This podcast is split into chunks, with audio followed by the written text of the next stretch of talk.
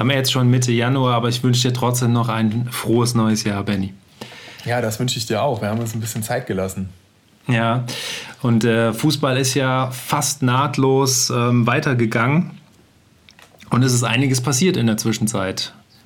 Aber ich muss dir echt sagen, mich hat das ja ein bisschen überfordert, dass es so schnell weitergegangen ist. Weil normal ist das ja so gelernt, so für den Fußballfan, dass so mit dem Jahreswechsel dann erstmal so ein bisschen Ruhe ist. Ne? Ich weiß nicht, ob du dich noch an die Zeit erinnern kannst, als Hallenturniere gespielt wurden. Ja. Bei DSF habe ich es immer geguckt. Ja, ich habe das geliebt. Das war schon, äh, hat jetzt nicht so viel mit normalem Fußball zu tun, aber war schon immer geil eigentlich, oder? Ja, ich weiß es noch, dass ich da Hausaufgaben gemacht habe im Januar nachmittags und dann lief immer DSF-Hallenturnier und da habe ich mich immer ablenken lassen von. Aber ich weiß das auch noch ganz genau, dass ich habe das echt ganz gerne gemocht, diese, diese Zeit, wo dann immer das äh, quasi diese vier Wochen überbrückt wurden mit diesen Turnieren. Aber das, das war, war ja zeitweise auch noch so, dass da wirklich auch die ganzen großen Mannschaften, Top-Teams mitgespielt haben und auch teilweise wirklich die, die besten Bundesligaspieler da in der Halle mitgespielt haben. Das war dann schon irgendwie ganz witzig. Das hat dann so ein bisschen nachgelassen, weil ich glaube, äh, es dann häufiger mal vorgekommen ist, dass sich jemand verletzt hat. Und dann war es dann, äh, wurde es dann ein bisschen weniger mit den wirklichen A-Promi-Spielern. Mhm. Und mittlerweile, das hat jetzt auch nichts mit Corona zu tun, ist das, glaube ich, komplett aus der Mode gekommen, oder? Also jetzt habe ich es gar nicht mehr gesehen. Ich glaube, jetzt in Corona-Zeiten macht das ja wahrscheinlich eh nicht so viel Sinn. Ich glaube, es gab da nur noch mal so Turniere mit so ehemaligen Spielern, also, also Altherrenturniere quasi, ja, was weiß ich, 90er Jahre Leverkusen gegen, ähm, weiß ich nicht, Dortmund oder so. Irgendwelche so Tradition, Altkicker, äh, Tradition, Traditionskicker, ja. Ja, Okay. Ja, aber äh, wie gesagt, das hatte immer irgendwie so ein bisschen Charme, fand ich. Fand ich echt ganz cool. Also habe ich immer gerne, vor allem habe ich damals auch gerne in der Halle gespielt. Als ich selbst noch Fußball gespielt habe, äh, gerade so Jugendfußball, fand ich Hallenturniere immer total cool. Den ganzen Tag dann in so einer stinkigen Turnhalle rumhängen und dann immer zu warten, bis man wieder dran ist. Also das ja. hat schon echt immer tierisch Spaß gemacht. Ja, die, die, solche Erinnerungen habe ich auch noch. ja, das war kann ich mich echt noch sehr gut daran erinnern, als ich dann auch mal vom Platz gestellt worden bin, war echt in, bei einem Hallenturnier, weil ich es geschafft habe, jemanden äh, als Torwart so umzunieten, dass ich dann vom Platz gestellt wurde. Ja, das war, war, dann auch immer ganz schön hart so, ne? wenn, du, wenn dann auch nicht der, der Raum da ist wie auf dem Feld draußen ähm, und du wirklich da so auf engstem Raum kämpfen musstest, äh, dann waren das schon auch immer relativ hart, diese Hallenturniere.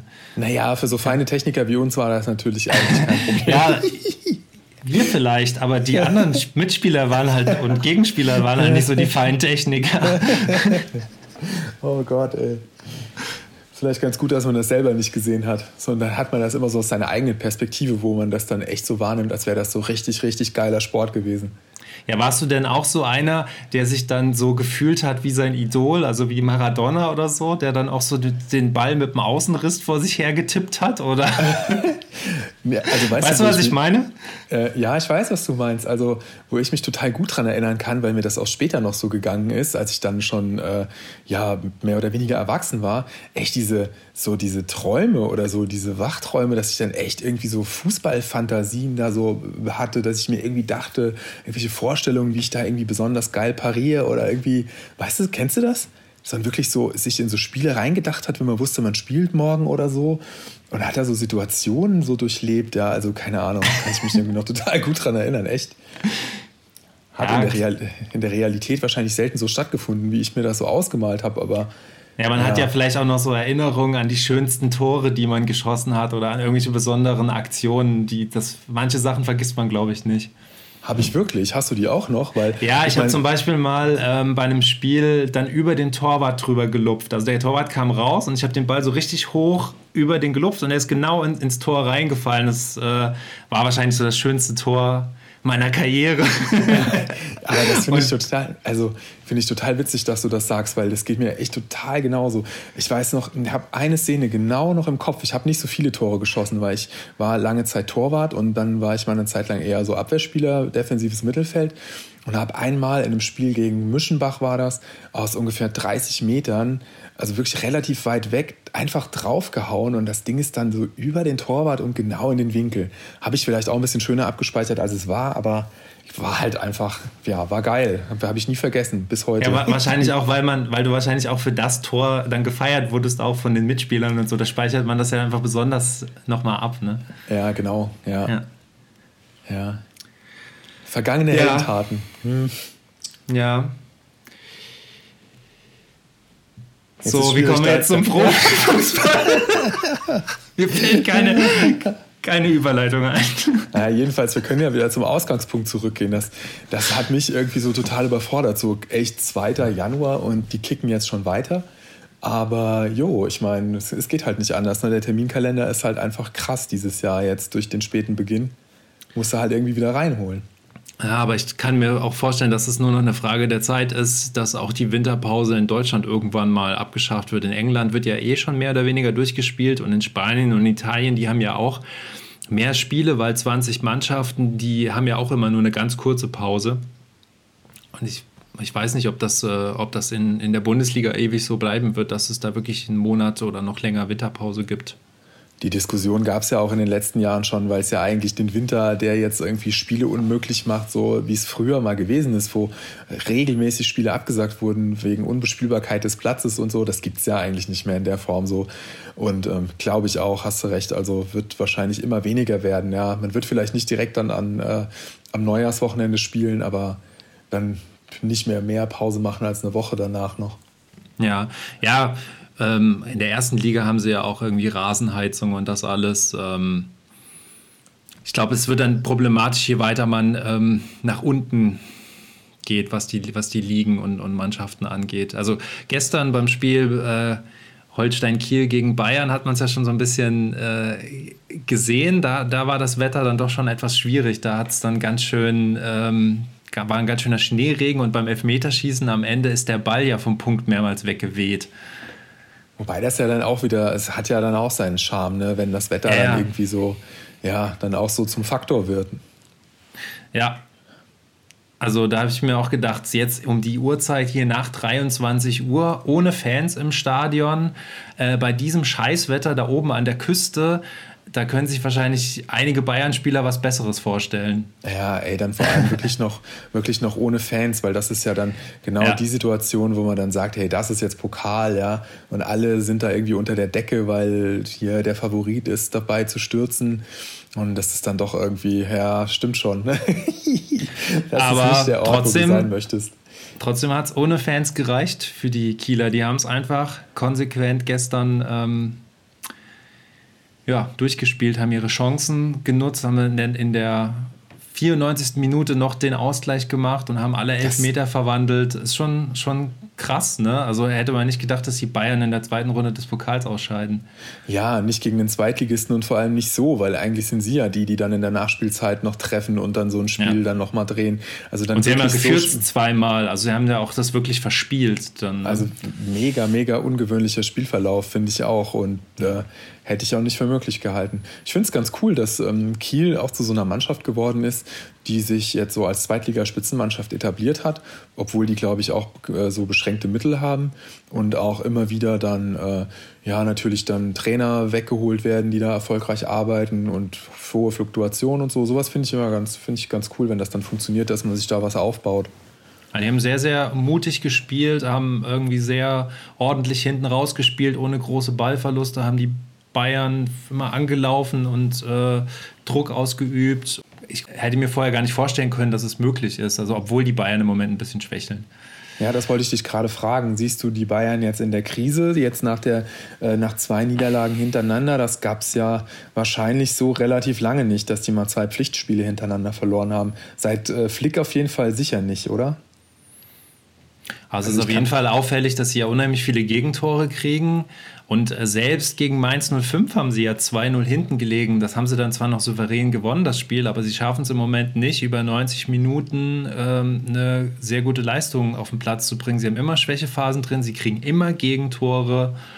Ähm, ja, ist schon, schon krass und ich weiß nicht so richtig, äh, woran das liegt, weil es sind ja größtenteils noch dieselben Spieler. Also es kann jetzt eigentlich nicht so sehr daran liegen, dass da jetzt irgendwelche Spieler fehlen im Vergleich zur Vorsaison. Naja, aber wir haben doch schon mal drüber gesprochen. Also ich glaube, dass das dann schon irgendwie seinen Tribut fordert, dass du quasi ohne Pause durchspielst, weil so riesig ist der Kader jetzt ja auch nicht. Und ja. die, Belastung, die Belastung ist schon hoch. Dadurch, dass sie dieses äh, Turnier da im Sommer gespielt haben. Die Pause, die Corona-bedingte Frühjahrspause liegt jetzt echt schon lang zurück. Also, mhm. und dann spielst du den Winter quasi auch durch.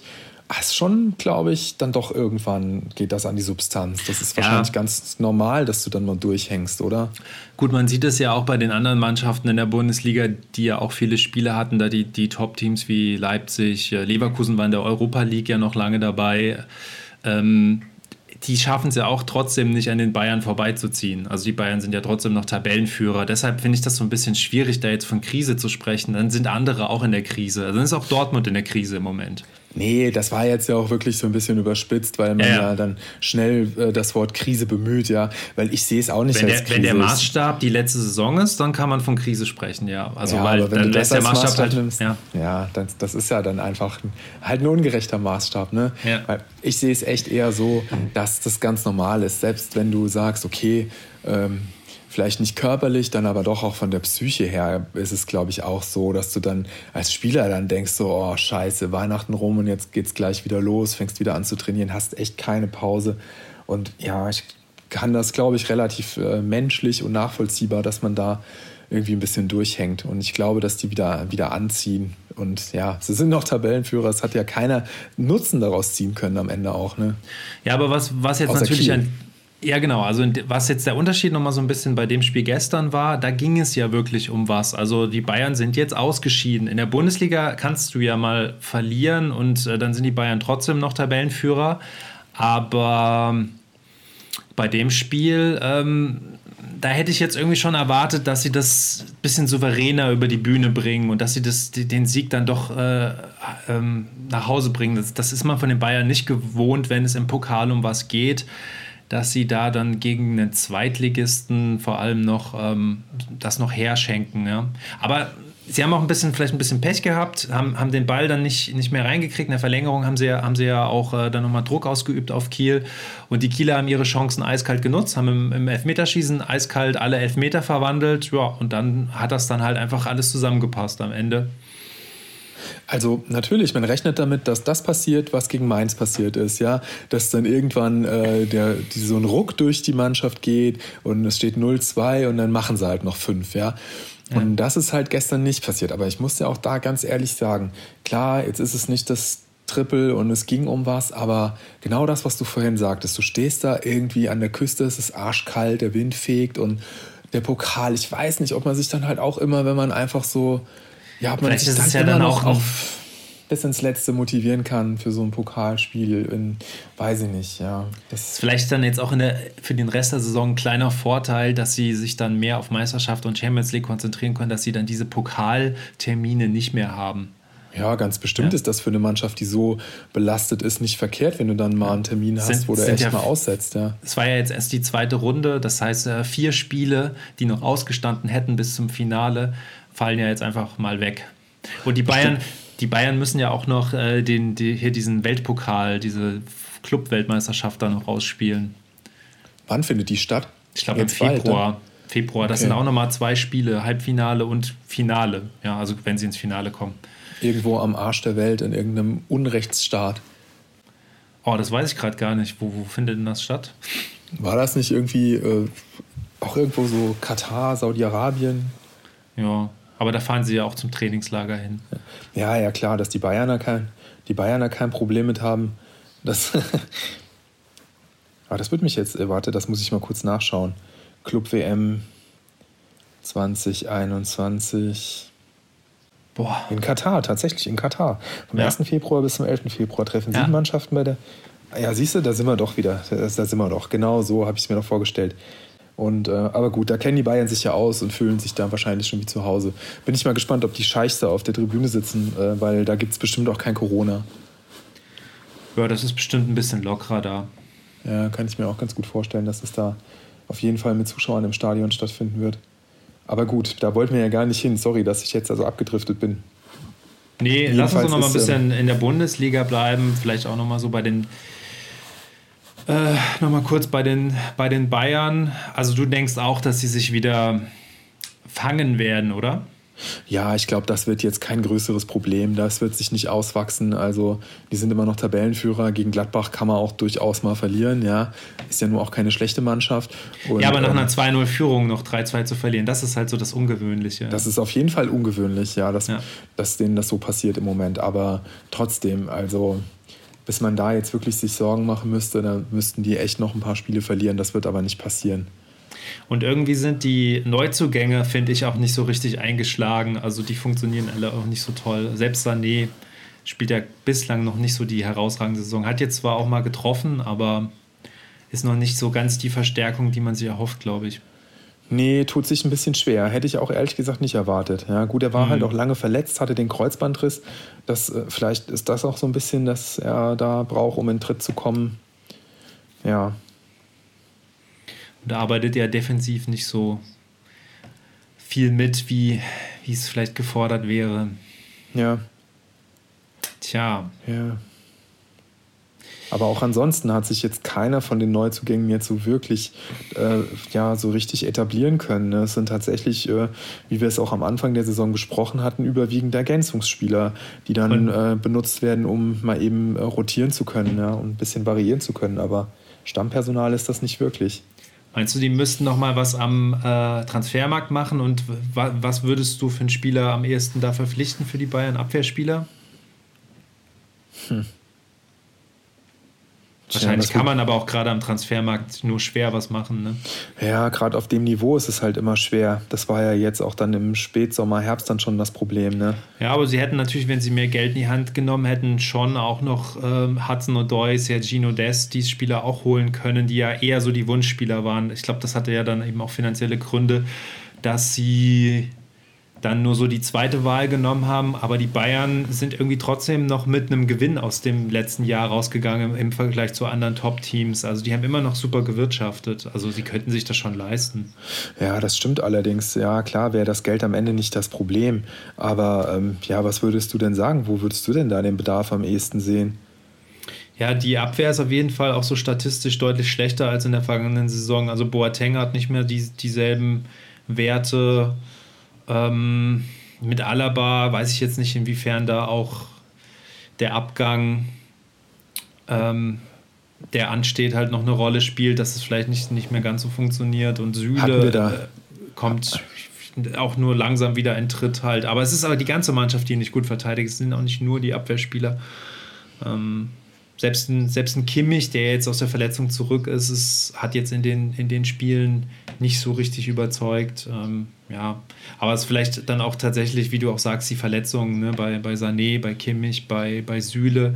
Es dauert dann natürlich immer eine Weile, bis du dann auch wieder so richtig in, in Topform bist. Weil ganz ehrlich, so richtig, wenn man jetzt so schaut, würde ich, wüsste ich jetzt auch nicht, wo, wo man jetzt da sagen würde, da ist jetzt da der, der Bedarf da, ja. Braucht man mhm. jetzt jemanden auf den Außenbahnen, weil Sané noch nicht so gut funktioniert? Ja, eigentlich nicht. Der ist ja auch jeweils doppelt besetzt. Rechtsverteidigerposition ist ein Problem. Äh, Pavard ist nicht so äh, gut in Form, macht auch nach, nach vorne nicht so viel. Und dieser Bunassar äh, spielt ja meistens gar nicht. Also ähm, Gestern hat er gespielt. Ja, Jetzt aber der, der, wird, der wird nicht sehr oft eingesetzt und der hat jetzt auch noch nicht so überzeugt. Also ähm, eine langfristige ja, glaub, Lösung ist das nicht mit diesem Bunasa. Ja, ich glaube, sie haben natürlich schon darauf gesetzt, dass, äh, dass Pavada äh, natürlich dann äh, spielt, ja, aber er ist ja. einfach auch nicht in Form. Und wie ja. gesagt, das deutet ja schon alles halt darauf auch, hin, dass die alle gerade vielleicht ein bisschen überspielt sind und einfach die Pause dann doch gefehlt hat. Also ich fände halt auf der, auf der Rechtsverteidigerposition ähm, schon irgendwie so ein Spieler, der gute Flanken schlägt, der schnell ist im Spiel nach vorne. Also so, so ein Typ Davis so ein bisschen oder auch ein Typ Kimmich wäre, glaube ich, schon nicht schlecht. Ich sehe tendenziell Pavard eher als, als Innenverteidiger, aber das sind ja, daran kann man es jetzt auch nicht komplett festmachen. Ne? Es, es ist insgesamt in der Mannschaft läuft es nicht so richtig. Ja, trotzdem, ich bin, also ich glaube wirklich, dass das viel damit zu tun hat, dass die Belastung einfach wahnsinnig hoch war in den letzten Wochen und Monaten. Klar, es steht jetzt erstmal keine Pause an, ne? da, äh, wie du sagst, vielleicht ist es dann echt ganz gut, wenn du diese Pokalwochen hast, wo du mal durchschnaufen kannst, wovon sie dann auch wieder profitieren können. Dann holst du halt mal nicht das Triple. Ich glaube, damit können die ganz gut leben. Nö, wenn sie jetzt dann noch das Double aus Champions League und Meisterschaft holen und dann noch diese Club-WM, dann ist es ja immer noch herausragend. Ich glaube, die Champions League äh, wird die größte Herausforderung wahrscheinlich. Ich, ich glaube auch nach wie vor, dass die Bayern Meister werden, weil die anderen ja auch nicht vorbeiziehen. Also äh, die nutzen es ja nicht, dass die Bayern so ein bisschen schwächeln. Ähm, Leipzig hat den Big Point jetzt gegen Dortmund nicht gemacht. Dortmund hat in der Hinrunde schon zu viele Punkte gelassen und Leverkusen hat jetzt auch sich gerade wieder eine Schwächephase geleistet. Ja, deshalb glaube ich, wird es am Ende eh wieder die, die Bayern werden man sieht es ja auch bei den anderen Top-Teams in Europa, das hatten wir ja auch schon, dass die auch alle am Schwächeln sind, wahrscheinlich auch aus denselben Gründen. Paris ist nicht mal Erster in Frankreich. Juve, ähm, Barcelona, auch Real ist nicht, äh, ist nicht so richtig dominant. Atletico ist der Tabellenführer, die ja jetzt auch, mit denen die Bayern jetzt äh, ja auch nicht so das Problem hatten. Ja. Also ähm, von daher, ja, ist ja auch das jetzt nicht so, dass man sich da jetzt Sorgen machen muss, dass sie da jetzt komplett äh, abgehängt werden, wenn sie mal eben eine Schwächephase haben. Mhm. Und in ja. England äh, ist auch zum Beispiel Manchester City nicht, gerade nicht unter den ersten Vieren, glaube ich. Und äh, selbst Liverpool ist nicht mehr Tabellenführer. Nee, da ist ja, äh, also Manchester United hat sich da ja echt, die haben sich wahnsinnig stabilisiert, ja. Das hätte ich mhm. ja echt nicht gedacht. Aber Viele knappe Siege aber auch. Also das ist so, haben sich da wirklich so nach vorne gehamstert. Ja. City ja. ist im Moment, äh, City ist Dritter mit einem Spiel weniger. City, ah, okay. okay. Ja, aber, ja, die waren, waren vor, glaube ich, vor dem letzten Spieltag waren sie, glaube ich, nur Sechster oder so, aber dann haben sie sich jetzt wieder ein Stück hochgearbeitet. Ja. Tottenham ist ziemlich abgerutscht, die ja äh, mhm. sogar mal Tabellenführer waren. Und Chelsea hast, auch. Äh, und genau, Chelsea ist richtig abgerutscht. Mhm. Aber du hast mit ähm, Leicester und Everton dann immer noch zwei äh, Mannschaften da oben äh, relativ nah dran, die du da jetzt nicht unbedingt äh, so weit oben erwartet hättest, ja.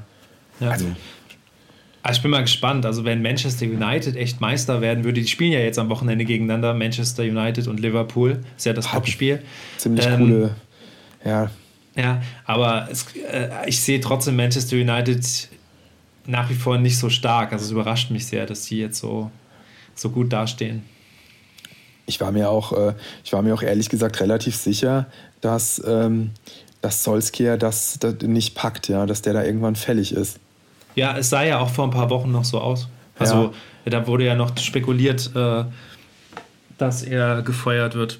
Ja, genau. Und das habe ich auch gedacht, dass das passieren würde. Und dann legen die so einen Lauf hin, wenn dann auch mit knappen Siegen. Aber ja. Aber gut, du hattest nach Dortmund gefragt. Und da muss ich auch sagen, das ähm, hat, ja, hat, mich, hat mich schon überrascht. Ja. Die ähm, haben sich ja echt auf jeden Fall jetzt wieder richtig gut präsentiert. Und ähm, ja also haben mal gezeigt auch, was für ein Potenzial sie haben, finde ich. In dem Spiel hat man es mal gesehen. Ähm, dass eigentlich das Potenzial riesengroß ist. Wenn alle ihre Leistungen abrufen, wenn das passt in der Mannschaft, dann ist das auch ein Team, meiner Meinung nach, das auch in der Champions League weit kommen kann. Ja. Und auch um die Meisterschaft mitspielen kann. Aber ja, es war, sie hatten halt auch immer, ich weiß nicht, natürlich haben wir das dann auch immer gerne an Favre festgemacht, weil wir beide jetzt keine Favre-Fans sind. Ähm, aber ja, ich bin jetzt echt mal gespannt, wie das dann jetzt so weitergeht. Drei, mhm. drei Siege waren das jetzt, oder?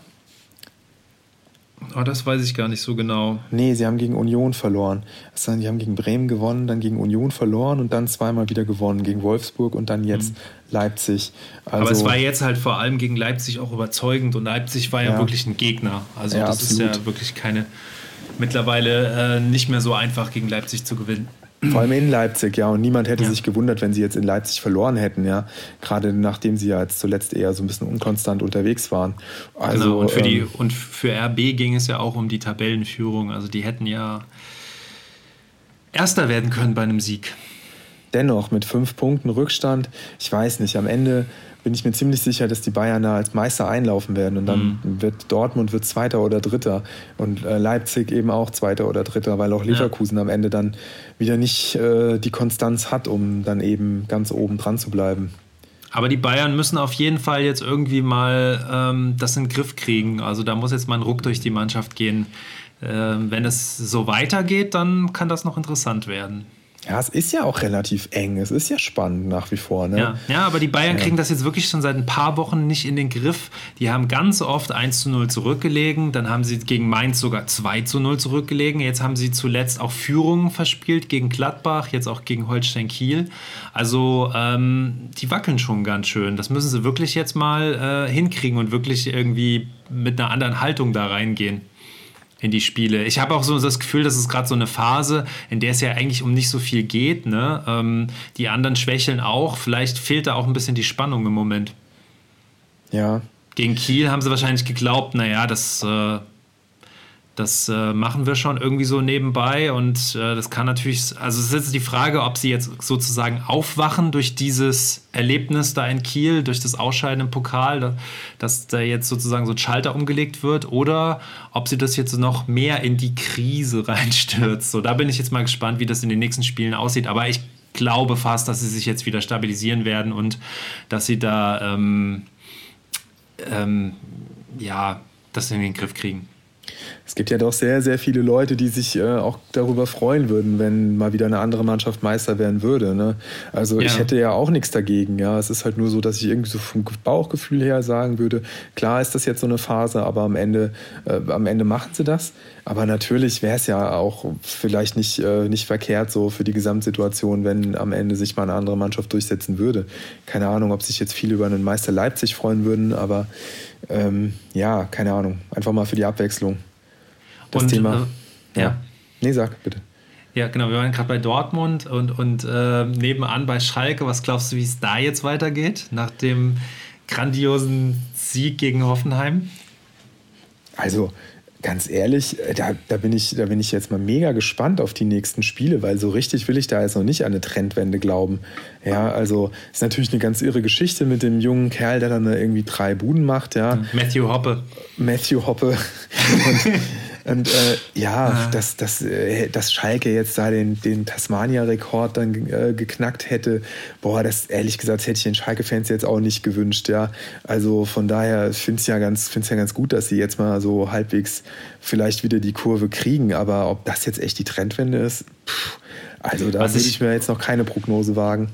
Was ich halt cool finde, ist, dass ähm, der Kolasinac den, also dass er halt jetzt zu Schalke zurückgekommen ist, äh, das muss man sich ja auch erstmal trauen oder ähm, ja, muss man erstmal dann auch durchziehen, dass man dann zu einem Verein wechselt, der so in der Krise ist. Und ja. das kaufe ich dem halt auch voll ab, dass es eine Herzenssache ist.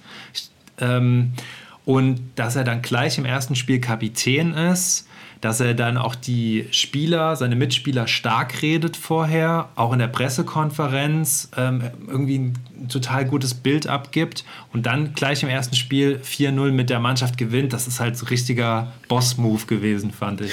Ja, ich finde, dass es auch ein äh, ziemlich cooler Transfer gewesen ist und ich finde cool, dass er es macht und man kauft ihm ja auch so, wie er sich dann so darstellt, auch hier bei Insta und so, man kauft ihm das ja ab, ne? Das ist für ihn halt echt eine Herzensangelegenheit.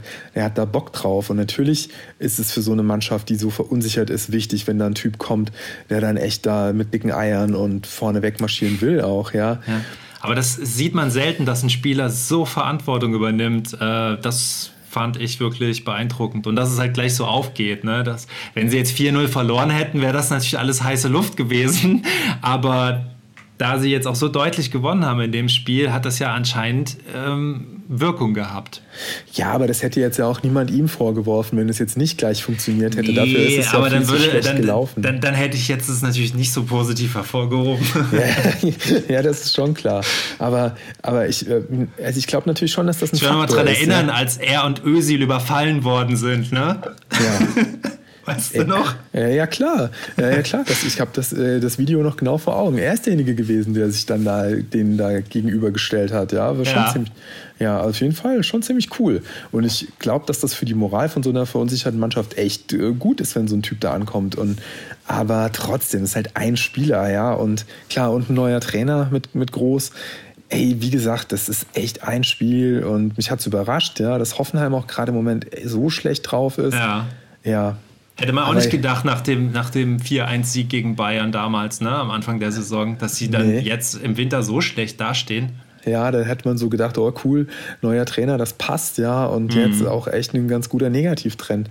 Aber Schalke ja. spielt jetzt bei der Eintracht die Eintracht ist natürlich auch im Moment so ein bisschen Wundertüte. Ne? Die sind, äh, sind jetzt auch nicht, weiß man nicht so richtig, wo die Reise hingeht. Aber mhm. die Eintracht jetzt dann mit Luka Jovic. Ist natürlich schon ein ganz geiler Transfer. Als Dost weggegangen ist, dachte man so, okay, ja, jetzt müssen sie dringend was machen im Sturm und äh, mal schauen, wen sie da jetzt in der Situation so kriegen.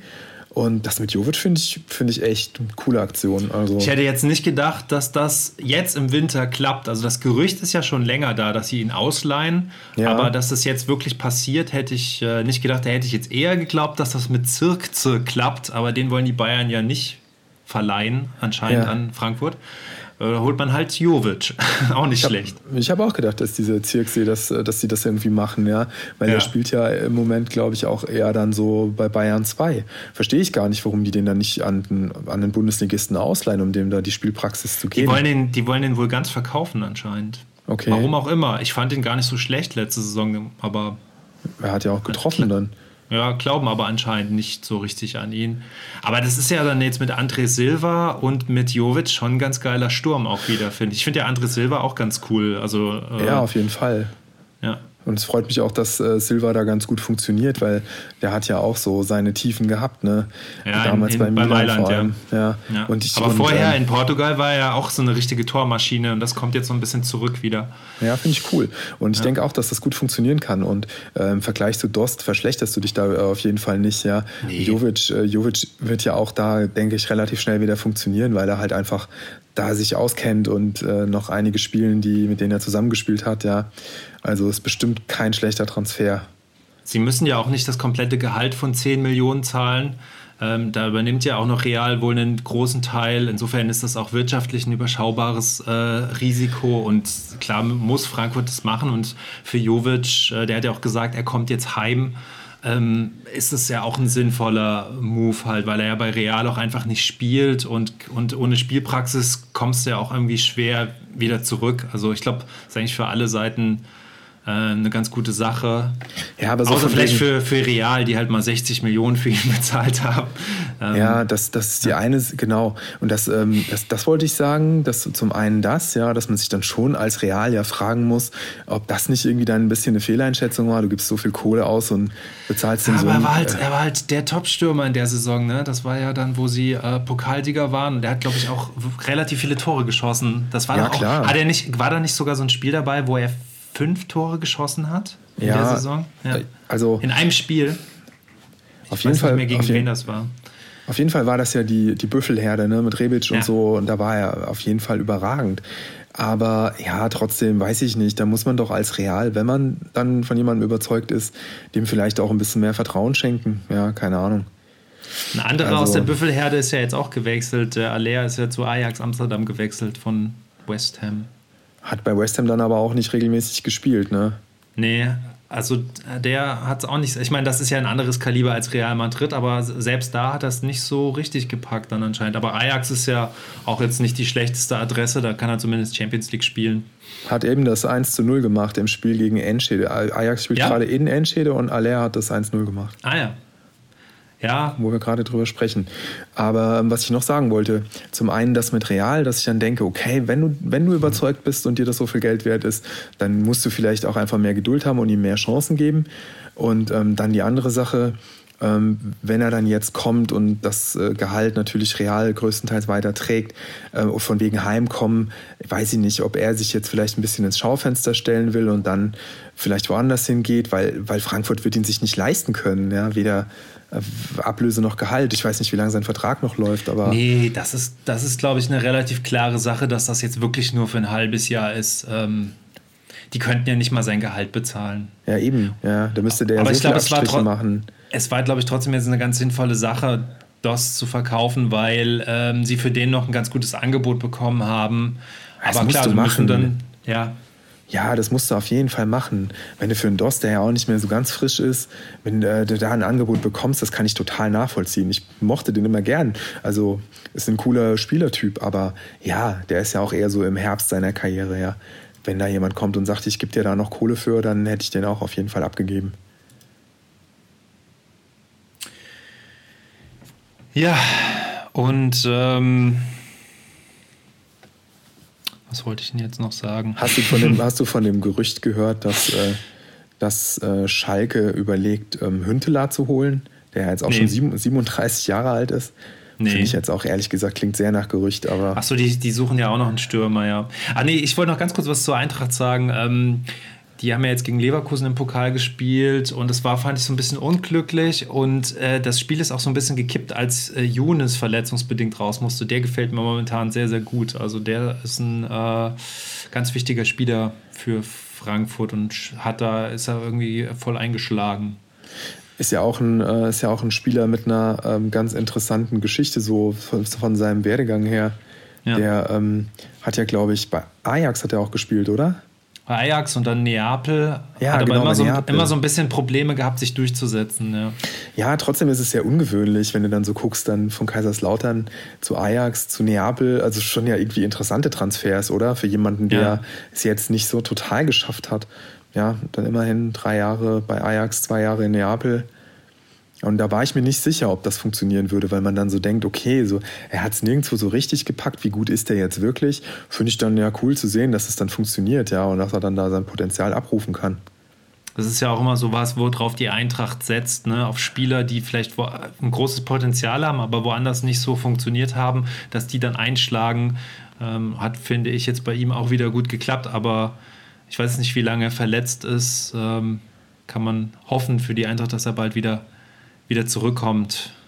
Ich glaube, dass die, äh, die Eintracht halt auch einfach mit, mit Hütter einen super coolen Trainer hat, der, der auch einfach gut mit den Leuten umgeht und ähm, ja, den Leuten dann vertraut und die auch ein Stück weit dann wieder dem Selbstvertrauen gibt und die stark macht, ja. Aber ist jetzt zum Beispiel, also ähm, das hatte ich jetzt gesehen bei Sky oder bei Transfer Update, es ist tatsächlich der Hinteregger der wertvollste Innenverteidiger der Liga, der Linksfuß ist. Ähm, der hat da irgendwie einen Marktwert von 31 Millionen, laut KPMG.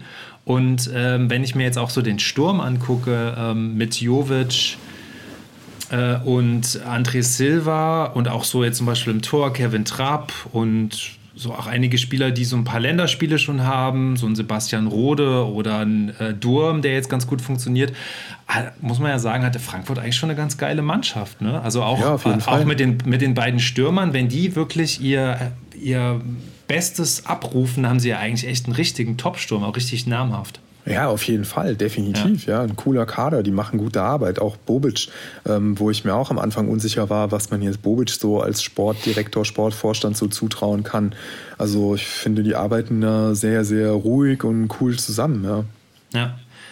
ja und auch kriegen es auch immer wieder hin, trotz Abgängen dann ähm, wieder eine coole Mannschaft aufzubauen und da auch wieder andere gute Spieler zu verpflichten. Was, ähm, was ja eben auch genau das ist, was du als Mannschaft der Kategorie machen musst und hinkriegen mhm. musst. Ja. Und ähm, was Frankfurt halt super gelingt, auf einem echt guten Niveau, was jetzt äh, anscheinend dem VfB auch wieder mit Materazzo und so ganz gut gelungen ist, da jetzt wieder ein bisschen auf Kurs zu kommen. Aber was einer Mannschaft wie Mainz jetzt in den letzten Jahren überhaupt nicht mehr gelungen ist, ja. Die äh, irgendwie so, weiß ich nicht, immer natürlich auch Spieler abgeben müssen aber weder so Identifikationsfiguren da jetzt noch drin haben, noch dass es auch sportlich irgendwie funktioniert. Also da, da glaube ich im Gegensatz zu Schalke, wo ich mir jetzt schon vorstellen kann, da ist eine Trendwende. Ja, ähm, auch wenn sie jetzt vielleicht nicht fünf Siege hintereinander feiern, das, äh, da sind ja noch einige Mannschaften, die scheiße sind, ja, wie Köln, Bielefeld, wo du rankommen kannst. Aber mhm. ich glaube, ich glaube, Mainz wird relativ sang- und klanglos absteigen. Das ist so echt, da sehe ich recht wenig Hoffnung, dass da, äh, dass da jetzt irgendwie das nochmal in die andere Richtung geht, weil ich die einfach komplett für zu schwach halte. Oder wie siehst du das? Hast du ich wollte noch, wollt noch ganz kurz, weil du nach Hünteler gefragt hattest vorhin. Ich fände, ja. das wäre so ein Move bei Schalke, so ähnlich wie mit Ibisevic. Ich glaube, das wird nicht funktionieren. Äh, hoffe ich für sie, dass sie das nicht machen. Und ähm, es wäre ja nur für ein halbes, es wäre nur für ein halbes Jahr, weil der hört auch im Sommer auf. Aber das ist so ein Nostalgie-Ding. Das ist nur für die, nur für die Emotion. So, oh, der Hunter ja. kommt zurück. Ja, ich meine, mehr als den eine Viertelstunde einwechseln wirst du am Ende eh nicht, ja, weil der Mann einfach 37 Jahre alt ist. Ja, ist ja nicht Ibrahimovic. Also. Hm. Naja, aber ich fand jetzt auch seine Zeit damals bei Schalke jetzt auch nicht so glorreich. Aber gut. Ähm, ja, aber er hat, äh, das habe ich auch nicht so in Erinnerung, aber wenn du guckst, ja. seine Quote ist, äh, ist, er hat in jedem zweiten Spiel getroffen. Ja? Also hm. kann, man ja. jetzt nicht, kann man nicht meckern. Ja. Ja, klar, davon träumen sie natürlich heute, so einen Stürmer zu haben, der in jedem zweiten Spiel trifft.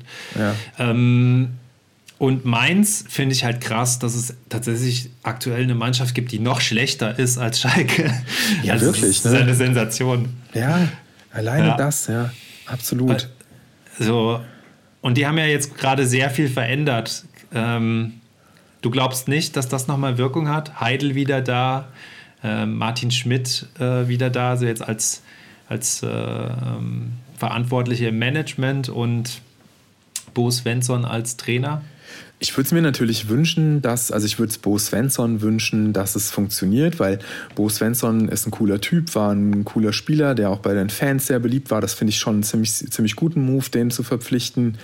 Aber ähm, die andere Nummer da mit Heidel und auch mit Schmidt, das ist so ein bisschen wie Hünteler zurückholen. Da wird so arg auf die Nostalgiekarte gesetzt, ja. Das finde ich irgendwie fast ein bisschen billig. Also ich meine, es mag ja funktionieren, mag, mag sein, dass es klappt, dann freue ich mich. Aber so richtig nachvollziehen kann ich das nicht, ja. Weil mhm. ich glaube nicht, dass es am Ende wirklich jetzt an Schröder gelegen hat, auch wenn er natürlich für die Transfers verantwortlich ist, aber ich, ja, wobei ich, man ich da das Gefühl hatte, dass er schon immer ganz coole Spieler da auch aus Frankreich und so geholt hat. Immer ähm, also wieder, eigentlich ja. ganz guten Job gemacht hat, aber trotzdem ja. waren die Leistungen immer nicht so toll und in dieser Saison halt gar nicht mehr. Ne? Ich kann schon verstehen, dass er auf jeden Fall dann sagt, wenn sie dann ihre Ikone da mit Heidel zurückholen, dass, dass Schröder da keinen Bock drauf hatte, sich den da installieren zu lassen, kann ich total nachvollziehen. Also mhm. wie gesagt, ich würde es, ähm, Svensson würde ich es auf jeden Fall wünschen, dass es klappt, aber ich halte die Mannschaft einfach für zu schwach. Ja, also ich, ich, ich kann die Mannschaft nicht so genau einschätzen, also wie viel, wie viel Potenzial die tatsächlich hat, bin aber so vom Gefühl auch bei dir, dass äh, die es nicht packen werden. Nach 15 Spielen sechs Punkte. Also es wäre ja schon ein Wunder, wenn Schalke es noch packt, aber wie gesagt, dass Mainz noch schlechter ist, das ist schon echt eine Leistung. Und Köln ist ja auch zum Beispiel richtig schlecht diese Saison, aber die haben immerhin schon elf Punkte. Also, Nach 15 Spielen sechs Punkte ja. ist äh, absolut desaströs. Also es ist wirklich einfach nur, und dann, ja. äh, das spricht ja nur dann wieder, also da siehst du ja nur mal, dass es da einige richtig schwache Teams diese Saison gibt, dass du da noch nicht mit abgehängt bist, weil ja. eigentlich müsstest du damit schon so abgehängt sein, ja. Und ja. so hast du mit Bielefeld und Köln noch, und natürlich Schalke noch schwache Teams Hoffen, in Schlagweite. Hoffenheim. Sogar Hoffenheim nicht so weit weg, ja. Ich glaube 15. Auch, auch, auch Bremen auch nur 15? Auch nur 15. Auch nicht, ja, auch nicht 15 Punkte nach 15 Spielen. Man hat so das Gefühl, weil Bremen ja letzte Saison quasi das Schalke war, ja. hat man, also zumindest so über die ganze Saison gesehen, Schalke war ja dann in der Rückrunde auch schon Schalke, aber da waren sie ja, ähm, da waren sie ja nicht in, den, in dem Abstiegsbereich, da hatten sie ja noch von der guten Hinrunde gezehrt.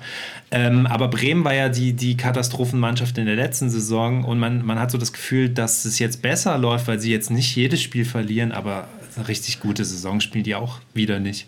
Du, aber ganz ehrlich, ich hätte jetzt vom Gefühl her gesagt, dass die auf jeden Fall mehr Punkte haben, weil ich ja. das auch so wahrgenommen habe, so, oh ja, die hamstern die sich da so durch und es läuft viel besser ja, als letzte weil Saison. weil die halt öfters mal unentschieden spielen und es fällt nicht so auf, dass sie scheiße sind. Ja, das stimmt, das ist es nämlich wirklich. Ja. Die sind nämlich echt eine graue Maus geworden, weil die spielen ja. absolut einen graue Maus Fußball und ähm, fallen einfach nicht so auf und dann nimmst du das nicht so wahr, ja. Aber das ist natürlich, ach, und ja, ist natürlich und, echt äh, dünn, kann man nicht anders sagen, ja. Und ein Punkt darüber ähm, ist unsere liebe alte Hertha, ähm, wo natürlich Potenzial der Mannschaft und äh, Tabellenplatz und, und Punktzahl wirklich ähm, sehr weit auseinandergehen. Also mit, mit der Mannschaft hätte ich jetzt schon erwartet, dass sie oben irgendwo mitspielen, wenigstens Platz sieben oder acht oder sowas. Ja, und was denkst du, wie lange, wie lange darf ähm, Labadia da noch weiter wursteln? Ja, Weil ich bin da jetzt auch bei dir, dass ähm, das, glaube ich, auch dann mal dem nächsten Ende hat, wenn das so weitergeht. Ich spiele jetzt gegen Köln am Wochenende. Das ähm, ist ja dann quasi so, so schon so ein Abstiegskracher.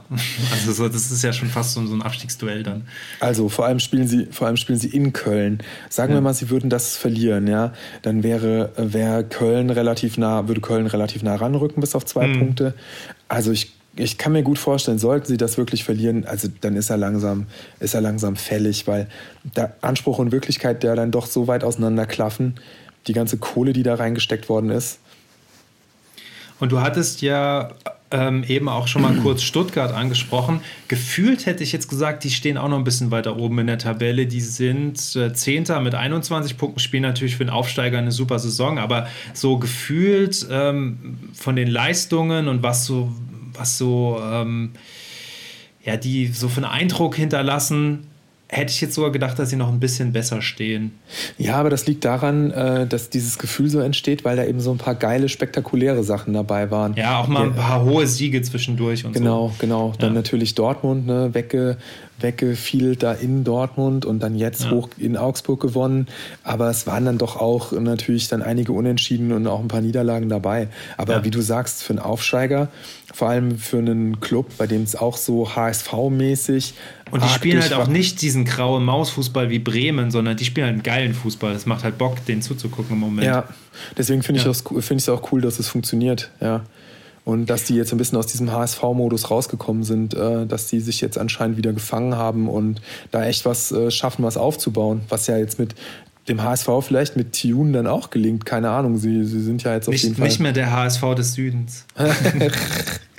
das ist jetzt wer? Nee, gibt's nicht gerade.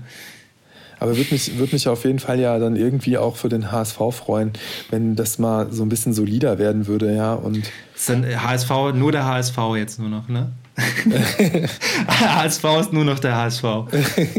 Aber ist doch, ist doch echt ganz, äh, ist doch wirklich so, dass, dass beides Clubs sind, die sehr, sehr lange dafür gebraucht ja, haben, in so einen Modus mit Konstanz reinzukommen. Das ist zum VfB Klar, Stuttgart, mit, äh, Stuttgart war der andere Dino in der Bundesliga, der abgestiegen ist, klar. Also der Vergleich liegt nahe mit, mit äh, jetzt mit Hitzelsberger und dann endlich ein Trainer mit Materazzo so das und natürlich mit dem mit dem Misslintat, dass man das Gefühl hat, da sind jetzt welche beisammen. Aber was ist denn da los mit dem Präsidenten? Hast du das mitbekommen? Ja, das habe ich mitbekommen mit diesem Klaus Vogt, ja, wo ja. das fand ich ehrlich gesagt auch zum ersten Mal so ein Move, wo ich gedacht habe, was macht Hitzelsberger da, dem so offensiv ans Bein zu pissen. Ich kenne mich nicht genug aus, um beurteilen zu können, ob der Typ wirklich so ein Vollhonk ist, ja. Aber das halte ich doch für sehr unglücklich. Also kann auch richtig, richtig in die Hose gehen, ne? weil der muss ja ziemlich beliebt sein bei der Basis, wie man so schön sagt, der Vogt. Ja, ich bin, ich bin da auch nicht nah genug dran, aber ich habe also ein bisschen das Gefühl, dass der Hitzelsberger auch manchmal daneben greift. Also, ähm, aber wann ja. ist denn da die Wahl? Wann entscheidet sich das denn? Weiß ich nicht. Weil das, ähm, weil wenn es doof läuft, dann, äh, dann müsste Hitzelsberger ja quasi Konsequenzen ziehen und dann irgendwie zurücktreten oder keine Ahnung, wenn er jetzt dann nicht. Äh ich weiß nicht, wenn er dann nicht zum Präsidenten gewählt wird, meinst du? Ja, ja, oder? Was machst du dann? Also wenn du da quasi einen Machtkampf verlierst, ja, dann musst du dein Gesicht dann irgendwie wahren. Also. Naja, irgendwie früher oder später muss dann wahrscheinlich einer gehen, ja? Oder sie vertragen sich wieder. Naja, Aber glaub, meistens, meistens gibt es da ja nicht mehr den Weg zurück, dass, dass man dann wieder zusammenkommt. Ne? Also meistens er ist sich seiner Sache sehr, sehr sicher, weil er, glaube ich, sehr darauf setzt, dass alle im Umfeld wollen, dass diese Konstanz, die da jetzt drin ist, dass das, dass das erhalten bleibt. Ja, ich glaube, das ist das, mhm. wo er, wo er sehr Aber woher kommt ausgeht, das? Woher kommt diese Machtgier? Tja, ich weiß nicht, ob es Machtgier ist oder ob es wirklich aus Oder ist es dann auch äh, der Blick zum HSV und der denkt sich, wenn der Jansen da Präsident ist, dann will ich das auch sein bei Stuttgart. nee, also das ist halt jetzt die Frage, ja, ob das Machtgier ist oder ob es wirklich rein aus dem Antrieb heraus dann äh, passiert, dass er denkt, er muss jetzt da Unheil vom Club abwenden, weil der Typ mega unfähig ist. Das kann ich jetzt halt nicht beurteilen. Da würde mich jetzt ja. echt mal interessieren, wenn uns jetzt irgendwie so ein geiler äh, SWR-Haudegen vom äh, SWR-Sport mal erzählt, was da in Stuttgart genau los ist, der sich da, der da ganz nah dran ist oder so. Ja, das wäre ja. natürlich interessant. So jemanden müssten wir mal einladen. Tja. Oder hat Hitzelsberger am Ende dann doch nur den Fußball nie geliebt? Also, also ich hoffe auf jeden Fall echt für ihn, dass er jetzt damit nicht das, was wir jetzt gerade eben hier in den höchsten Tönen gelobt haben, äh, in die Tonne tritt, ja, weil es läuft ja nun mal wirklich und es scheint ja auch echt die, die richtigen jetzt irgendwie zusammen, es scheint da ja beisammen zu sein. Ja. Wir sind ja jetzt gerade so ein bisschen die Tabelle von unten durchgegangen. Äh, dann lass uns das doch noch schnell abschließen. Ähm, war jetzt aber gar Frank nicht geplant, das war jetzt eher Zufall, ne? Das hat Nö, sich jetzt so ergeben. So, ja, aber es, ist, es ergeben sich immer wunderbare Dinge, wenn wir hier über Fußball sprechen. Ähm, über Frankfurt haben wir schon gesprochen, die sind dann die nächsten. Dann Freiburg hat sich jetzt so in einer kleinen Siegesserie auch nach oben gearbeitet. Die hatte ich am Anfang der Saison da auch eher noch so im Abstiegsbereich ähm, ja, aber ja, das, einkalkuliert. Das ist ja das, was so mein, äh, das, das Thema haben wir ja auch schon mal, äh, wie unsere ja. vielen, vielen Und treuen Santa Maria, der ist einfach jetzt äh, der Staubsauger, auch. Der, der Staubsauger. wie unsere vielen, vielen treuen äh, Hörer und Fans natürlich wissen, ähm, habe ich äh, echt ein Herz für die, für die Underdogs, bin Fußballromantiker und absolut äh, auch für Christian Streich, der immer wieder zu gesellschaftlichen Themen befragt wird, der intelligente andere Fußballer. Der Lehrer der Nation, so. Ja, ne? Sie können es nicht lassen, ihn immer wieder auch abseits des Fußballs. Da sieht man immer wieder dann die Meldung, Christian Streich zu Corona-Ausbruch im Pflegeheim oder. Ja, aber das ist, ich glaube, da haben so die, die Journalisten so ein bisschen ähm, so ihr Ding gefunden. Ja, ah, du musst ja ja, ja, aber du musst ja, du musst ja auch irgendwie versuchen, Schlagzeilen zu generieren und so, ne? Und bei Freiburg äh, ist das anscheinend jetzt so das Ding, was funktioniert halt. Ne? Es ist sonst, aber, sonst ist ja Freiburg so, so, so beschaulich und da passiert ja eigentlich nichts Schlimmes und so. Und äh, da haben sie sich jetzt halt also den, den Lehrer, den Vater der Nation haben sie dort gefunden. Ich meine, es ist ja klar, dass äh, Streich ist da, also der Star, ja, sozusagen. Aber ähm, das, ich finde das so ein bisschen äh, billig dann, das immer wieder so zu machen, weil du weißt, der Typ ist halt nicht blöd und hat halt einen kritischen Geist und liest ab und zu mal Zeitung, ja, dass du das dann aber immer wieder nutzt, um dem dann irgendwie so, ihn, bringst ihn dann so als den Gesellschaftskritiker dann da so aufs Tapet. Das finde ich echt so ein bisschen ja. billig und berechenbar. Der, ja. der, der, der Fußballintellektuelle mit ja, Hardcore-Dialekt. Genau. Mit Hardcore-Dialekt, genau. aber. Ja, genau. du bist halt, bist halt schnell der Fußballintellektuelle, ja. Thomas Bräuch war ja auch dann schnell der Intellektuelle, nur weil er mal Klavierstunden hatte, ja. Also, jo, finde ich immer so ein bisschen anscheinend ist die Sehnsucht immer groß, da Leute zu präsentieren, die irgendwie Typen sind, ja. Entweder Vollproleten wie Basler oder aber ähm, dann halt der Intellektuelle, nur weil er, wie gesagt, mal ein Buch gelesen hat oder mal in der Bibliothek war. Ja, aber die Typen sind halt anscheinend auch rar.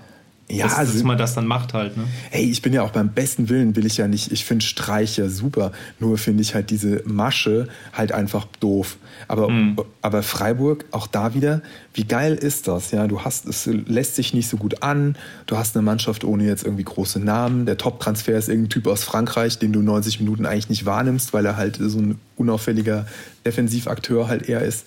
Und ähm, ja, aber geil, irgendwann läuft es halt einfach. Die arbeiten in Ruhe weiter und dann spielen die wieder eine gute Saison und haben jetzt, so wie es jetzt aussieht, werden sie mit dem Abstieg mal wieder nichts zu tun haben, ja. Und das finde ich irgendwie toll. Sowas finde ich bewundernswert. Ja. Das ist genau das, was Mainz abhanden gekommen ist, was Freiburg aber immer schon mit kurzer Unterbrechung, als diese Finke-Sorgzeit kam, da hatte das äh, nicht als diese äh, Dutt, nach Dutt gab es mal so eine Delle. Sie hatten Finke lange und dann kam diese Delle mit äh, Sorg dann irgendwie und so. Und dann kam aber Streich und dann haben sie wieder genau das geschafft, ja, diese Identifikation zu haben über so, dass es einfach passt. Und das ist meins nach Klopp dann nochmal mit Tuchel gelungen, aber dann nicht vom Typ her, nur sportlich, weil er es halt gut gemacht hat. Hm. Und seitdem aber gar nicht mehr, ja. Weder was die Spieler angeht, noch was das Personal so drumherum angeht, leider. Und Freiburg gelingt es dann aber doch immer wieder daran so festzuhalten und diese Ruhe auch zu behalten vor allem, ja, und dann nicht irgendwie dann groß da durchzukehren, wenn es mal nicht läuft, sondern zur Not halt auch einfach abzusteigen mit dem Trainer und dann wieder aufzusteigen, ganz unaufgeregt. Ja, wir hatten das ja auch schon beim letzten Mal, dass ich, äh, da hatte ich ja gesagt, dass ich halt immer, immer trotzdem Freiburg nicht so sicher sehe. Also, dass sie, dass da immer die Gefahr irgendwie besteht, dass sie dann doch wieder absteigen.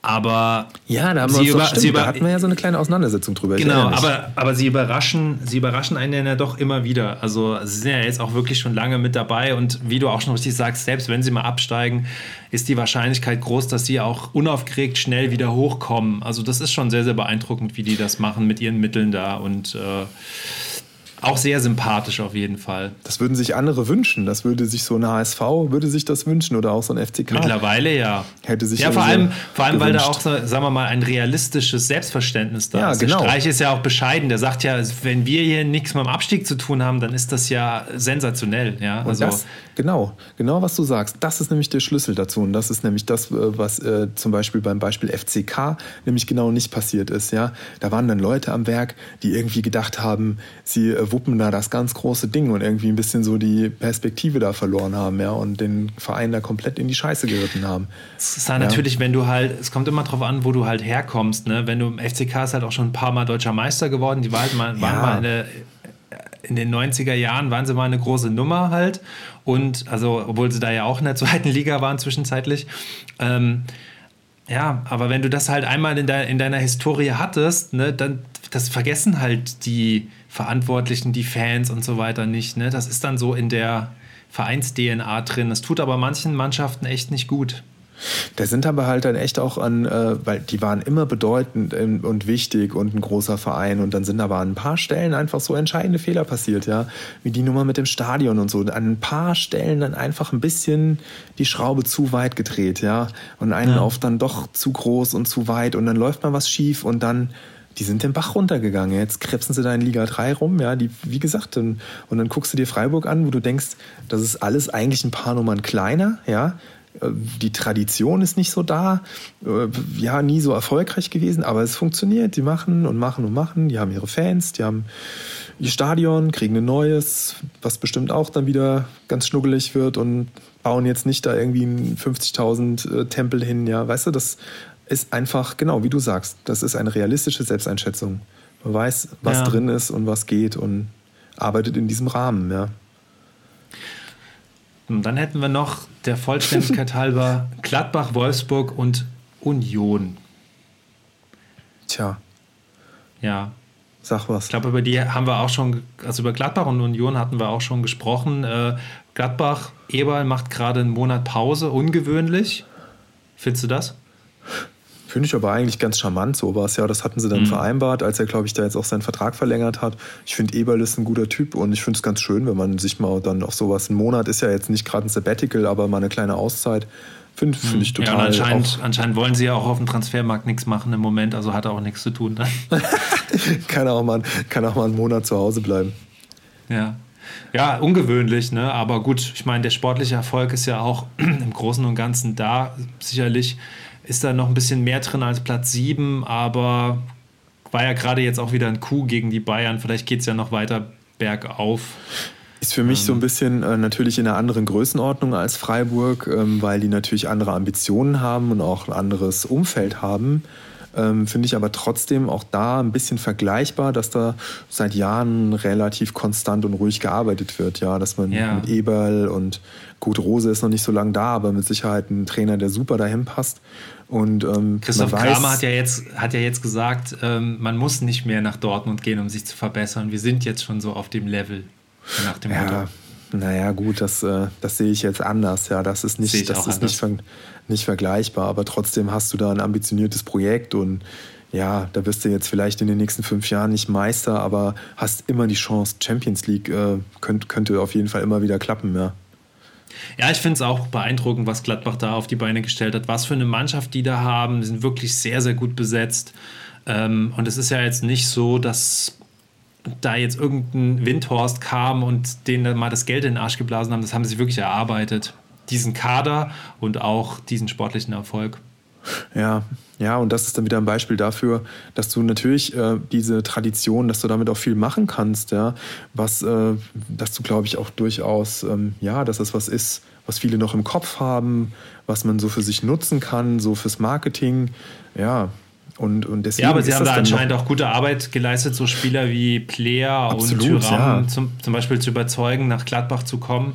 Absolut, ähm, ja. ja aber auch eben mit dem Umfeld, mit dem Stadion, den Fans und das ist dann eben nochmal eine andere Größenordnung als Freiburg ja, ja, natürlich oder so. Sicherlich ja. haben sie dann auch so ein, wenn man dann da ähm, übers Vereinsgelände geht, da steht auch ein bisschen was im Trophäenschrank. Das hat jetzt nicht jede Mannschaft. Das ist, es gab mal eine glorreiche Zeit, natürlich. Apropos glorreiche Zeit, da können wir gleich den Step machen, weil es kann man sich ja kaum vorstellen, dass der VfL Wolfsburg ähm, mal deutscher Meister war vor jetzt doch schon einiger Zeit, aber. Elf Jahren. Vor elf Jahren, ja, und das war ja spektakulär. Das war mhm. einfach Und auch nochmal Pokalsieger dann später. Waren sie auch noch ja. einmal. Aber diese Meisterschaft, diese, dieses Meisterjahr, diese, diese Mannschaft, ja, das war spektakulär, das war richtig cool. Und selbst diese mhm. ätzenden Wolfsburger, irgendwie hat man sich jetzt vielleicht nicht mega Aber die Mannschaft gefreut, mochte ich, die Mannschaft ja. mochte ich damals. Ja, ich auch. mochte die Mannschaft. Ich fand auch, auch den Sturm ja. mit, mit Grafit und mit äh, Jeko auch ziemlich geil. Niemand hatte so viele Namen wie Graffiti, Graffite.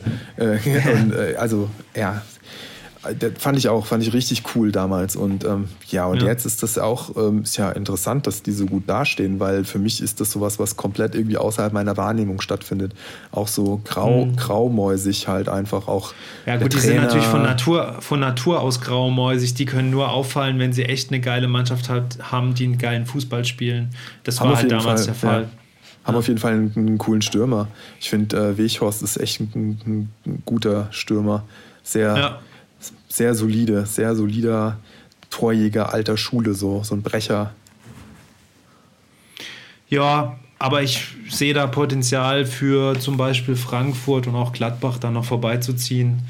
Ähm ja, aber ich kann mir ganz gut vorstellen, dass so, das ist so die Kategorie Wolfsburg, Frankfurt und jetzt dann vielleicht tatsächlich auch Union, die dann so um Europa League Plätze dann spielen am Ende, oder? Ja, Vielleicht ja, denke ich, ja. Denk ich auch. Bin mal gespannt, ob Gladbach noch da oben mit reinrücken kann oder vielleicht sogar Union. Ja. Ähm, wenn die einfach immer so weiterspielen und dann ist die Saison äh, vorbei und am Ende ist Union dann vielleicht Vierter oder so, das wäre wär schon krass. Weißt du, was mich bei, ähm, bei Union so vor der Saison so ein bisschen gewundert hat, ist, dass die doch so viel in Sachen Transfers machen konnten, wo ich mich, ich habe das mhm. jetzt nicht im Einzelnen verfolgt, wer da was für eine Ablöse generiert hat und so. Aber mir kam das so vor, dass die doch echt ganz schön viel machen konnten. Und da habe ich mich drüber gewundert, so was die, die Möglichkeiten da so angeht. Naja, sie haben wahrscheinlich auch tatsächlich da den Standortvorteil. Sicherlich ist auch eine Karte, den, den sie damit ausgespielt haben. Es ist ja dann zum Beispiel im Vergleich zu Wolfsburg sicherlich attraktiv, nach Berlin auch zu wechseln, ja. Für Fand den einen oder anderen äh, Spieler total interessant, dass äh, ich mal gelesen habe, dass ganz, ganz viele Wolfsburger Spieler in Berlin wohnen, weil es eine super ICE-Verbindung dahin gibt und dass dann mhm. ähm, das Stadion ist ja ganz nah am Bahnhof, dass die Spieler die anderen wohnen alle in Braunschweig, ja. ja, wirklich? Ja, ich glaube, das ist ja die nächstgelegene halbwegs normale Stadt, sag ich mal. ja, ja, ja ist natürlich jetzt auch nicht die Metropole, aber es ist, glaube ich, ein nettes Städtchen, Braunschweig. Und Wolfsburg ist ja halt ist ja einfach nur ein VW-Wohnheim quasi. aber es gibt ja, ja äh, gibt auf jeden Fall wohl auch einige, die nach Berlin pendeln. Nur so von wegen Standortvorteil. Natürlich ist die Stadt Berlin äh, ein Vorteil, um da Leute hinzulocken, ja, ganz klar. Es wohnt ja auch kaum ein, kaum ein Schalke-Spieler in Gelsenkirchen, die wohnen alle in Düsseldorf. Mm, das habe ich auch mal gehört, ja. Ja.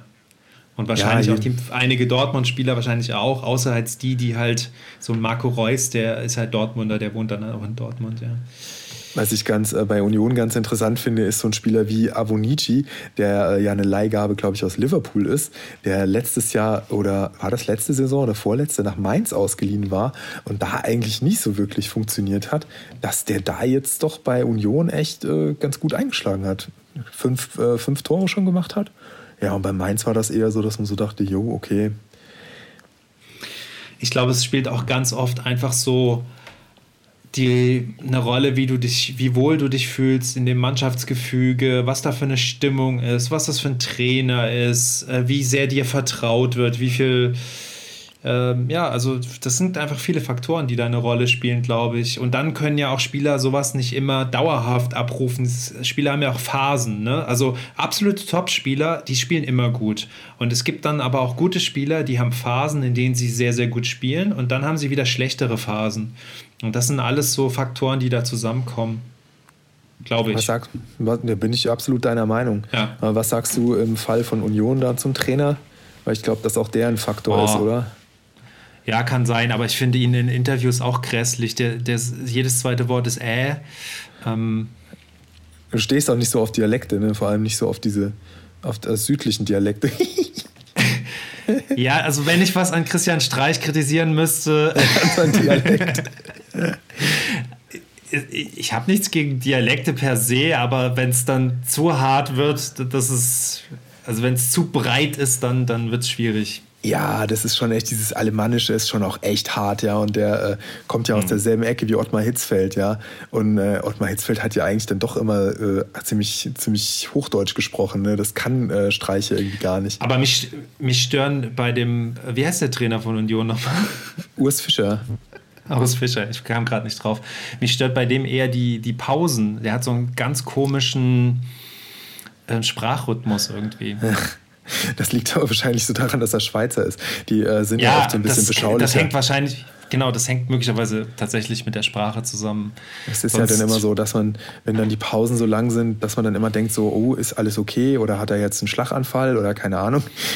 Genau, die Frage stelle ich mir bei ihm dann doch regelmäßig. Aber der Erfolg gibt, der Erfolg gibt ihm recht, deshalb. Ne? Ja, ist natürlich jetzt auch nur Spaß. Herr Fischer, ist alles nur Spaß. Falls Sie zuhören. Falls Sie uns hören. oh Gott. Was wir uns hier rausnehmen. Aber echt. Ich muss jetzt sagen, gerade. Ja, aber es ist mir trotzdem noch lieber als der andere Schweizer, Lucien Favre. Martin Schmidt ist auch Schweizer, ne? Ja, gut, aber ja, aber der spricht auch wieder anders. Die sprechen alle anders da.